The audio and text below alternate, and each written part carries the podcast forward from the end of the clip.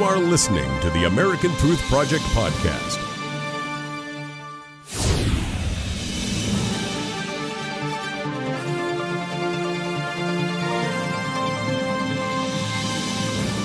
This is because you asked. I'm Barry Nussbaum. We are at the Israeli Air Force Center in Herzliya, Israel today, and we have an incredibly special guest. It's my friend, Brigadier General retired Ron Rosen.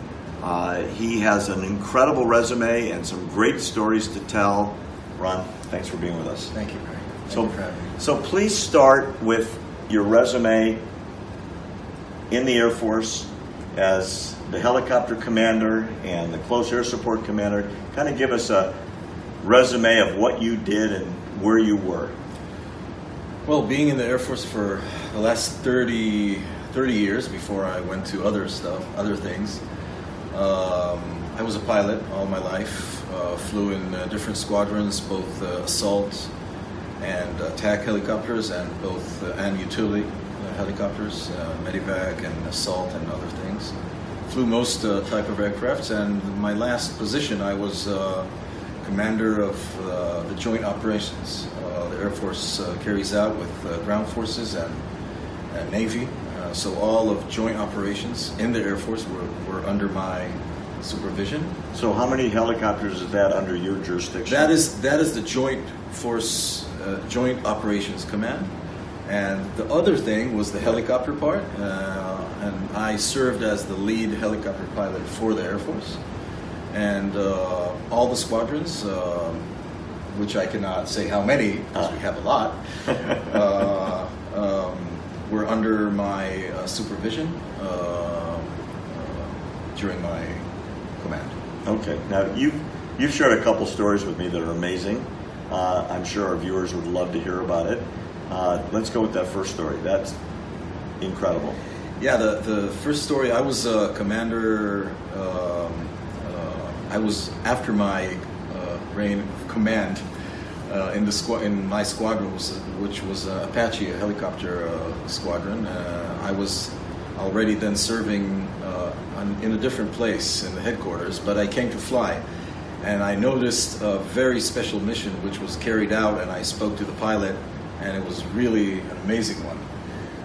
Apparently, one of the pilots, his brother was in the ground forces. His young brother, quite close to him in age, about 5 years apart, and he was around 23. You know, very young pilot in his beginning times in the squadron, and they were called during Protective Edge to assist. This was in Gaza. In Gaza, in the north part of Gaza.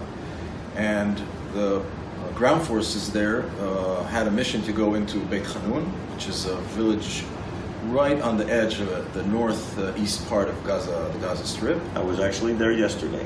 Oh, so you saw for yourself how close it is. How close it is to everything, to Sderot, and they were protecting Israel, their home. It's amazingly close, and it's amazing to see it with your own eyes, right? Just less than 2 kilometers between to normal living and the other side of the world, the darkest places on earth. And they were fighting for their homes. And apparently they had a very difficult situation there with, sadly, soldiers were killed and wounded, and they had to evacuate, and evacuate, you know, both the dead and the wounded. Let me interrupt you 1 second, General. Israel has a policy. I guess the closest analogy would be the SEALs in the U.S. Mm-hmm. Nobody gets left behind. That's right. That's correct. No one gets left behind. I mean, something very bad has to happen if something like that happens eventually. But we do everything, and we use all our powers to get back the soldiers, get them back home. And the two Apaches were called from Ramon. And they arrived, and after a very short while, this young pilot realized that the forces on the ground, one of the guys there was his young brother, 18 and something years old. He was alive, gladly, not wounded or very lightly wounded, and he spoke to him, and he said sentences there that when I talk about it now, you know, you get goosebumps from that. It was just amazing to see how he calmed him down, and he said, "Don't worry, brother, I'm here for you, and I'm not going anywhere." So he's in the air. He's in the air. His brother is on the ground. And he's assisting. His brother is on the ground. They're moving back, getting all the wounded out, getting inside medivac helicopters, and they managed to pull back. And his brother was flown to hospital, and he's okay and everything. But you know that those moments in life where, you know, just by chance, you have two soldiers in one family meet on the battlefield in such a difficult, in every sense you think about it, was just, you know, a moment of truth and a moment of, you know, you get so much inspiration from a story like that. Literally, the big brother saved the little brother, saved his life on the battlefield. That's right. One from the air, one on the ground. That's right. That's a great story. What about the Special Forces operation you told me about? Second story is quite personal, and my first half or less, my first third of my flying time was in very large helicopters, the Sikorsky, the CH-53s. And we worked in some place around in the Middle East on a special operations with a special operations unit, and we were carrying out this operation, and we were supposed to evacuate the force at the end of the mission.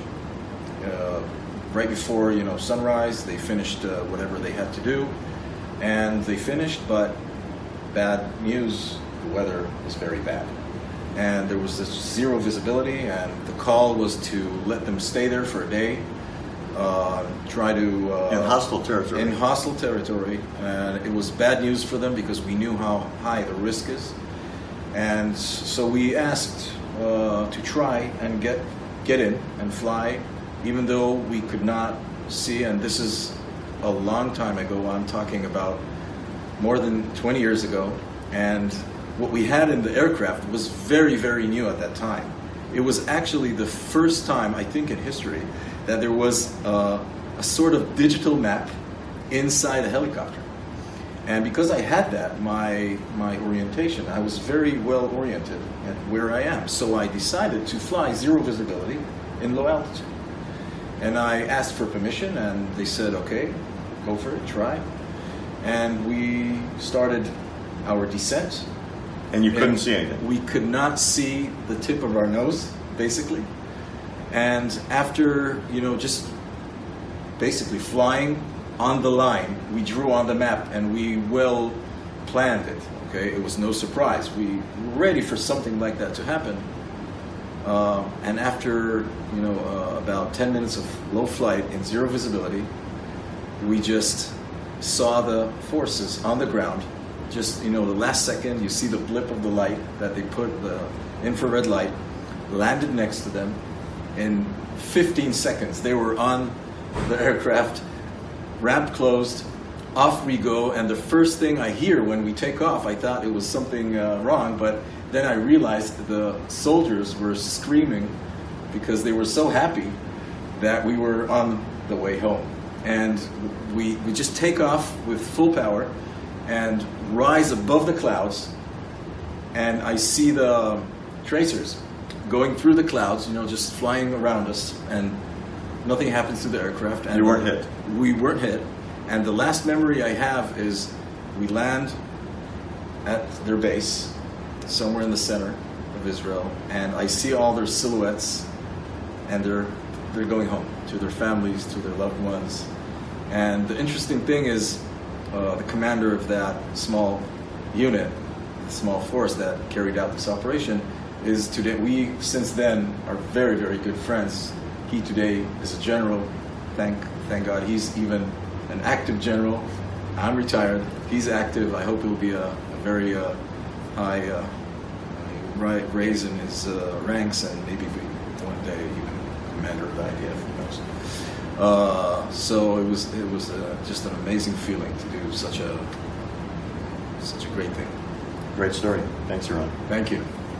This is Because You Asked, and I'm Barry Nussbaum. You can always reach us at ATP, americantruthproject.org. You can write to me at Barry at americantruthproject.org, where you can always get an answer, and sign up on our website so you never miss an exciting episode.